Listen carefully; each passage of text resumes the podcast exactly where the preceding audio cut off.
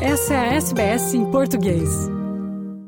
Ainda no futebol português, a Assembleia Geral do Futebol Clube do Porto acabou com agressões e intimidações num caso que está a chocar o país desportivo, como nos revela o correspondente da SBS Áudio em Portugal, Rui Viegas. O Clube Azul e Branco vai a votos em 2024 e as tensões e divisões são muitas, em particular com a entrada em cena do ex-treinador portista e mais do que provável candidato à presidência, André Vilas Boas. Pinto da Costa, de 85 anos, é o histórico líder do Futebol Clube do Porto, no cargo há mais de quatro décadas, e está em silêncio sobre os incidentes. Vamos ouvir o Rui. Olá, viva. Boa tarde, Fernando. Boa tarde a todos. E em cima da mesa, a acesa discussão em redor dos eh, incidentes no estádio do Dragão, no eh, Porto. Agressões entre sócios eh, nesse encontro.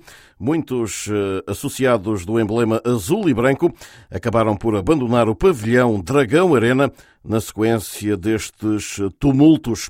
Antes dos confrontos, André Vilas Boas, treinador, ex-técnico do Porto e mais do que provável candidato à presidência nas eleições do próximo ano, já tinha pedido reagendamento da Assembleia Geral por falta de condições. A reunião magna estava marcada para uma sala pequena do estádio do Dragão, mas devido à grande afluência de sócios, teve de ser mudada para o pavilhão.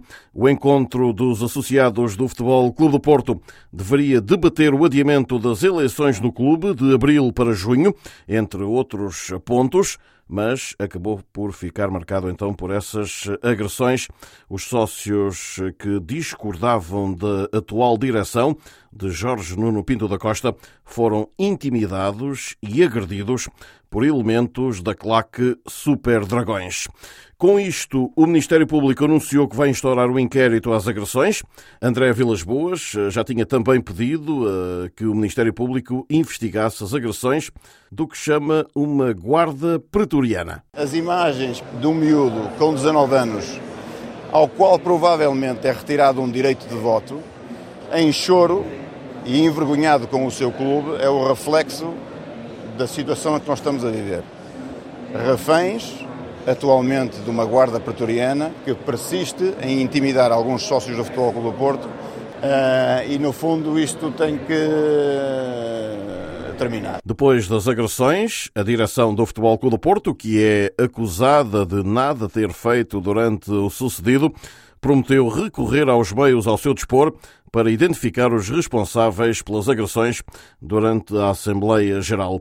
O Porto pede ainda que os associados regressem à reunião, marcada agora para segunda-feira, ou seja, a continuação da que foi interrompida, e que, ao contrário do sucedido, todos saberão estar à altura do momento e dignificar o Futebol Clube do Porto. Vive-se então um momento de alta tensão no Dragão. Nuno Encarnação, adepto e comentador afeto ao Futebol Clube do Porto, em mais uma reação, exige coragem a Pinto da Costa e seus pares para castigar os agressores. Encarnação afirma que, caso haja vontade, será fácil levá-los à justiça. Se a administração diz que pretende identificar os agressores, que o faça de imediato, que torne público quem são perante as autoridades e que as autoridades não deixem estes indivíduos entrar na próxima Assembleia. Isso é fácil de fazer, na sua opinião? facílimo, eh, com as câmaras internas, com os vídeos que circularam pela internet, para ter a coragem de identificar quem é que são de facto os agressores e quem é que foram os agredidos. E por isso não tenho dúvida nenhuma que o clube, se quiser, pode entregar esses indivíduos às autoridades. Um dos elementos que aparece nas imagens a intimidar os restantes associados é Fernando Madureira, líder da principal claque do Futebol Clube do Porto, os Super Dragões. Para Nuno Encarnação, não há espaço para qualquer tolerância. Esses indivíduos que, que são agressores não podem continuar a frequentar os espaços do Futebol Clube Porto. A direção e a administração têm que ter aqui uma prova evidente que não tem essa alegada guarda pretoriana consigo, não há qualquer figura mediática que, prevaricando, não fique arredada de estabelecimentos esportivos. E em simultâneo foi lançada, entretanto, uma petição para a destituição do líder dos Super Dragões, de sócio do Futebol Clube do Porto, por três motivos. Conduta inadequada, prejuízo à imagem do clube e desrespeito a outros associados. Este é o tema então que marca a atualidade. É com ele também que nos despedimos por hoje. Não sei antes deixar um forte abraço para todos. De Lisboa para a SBS Áudio, Rui Viegas. Quer ouvir mais notícias como essa? Ouça na Apple Podcasts, no Google Podcasts, no Spotify ou em qualquer leitor de podcasts.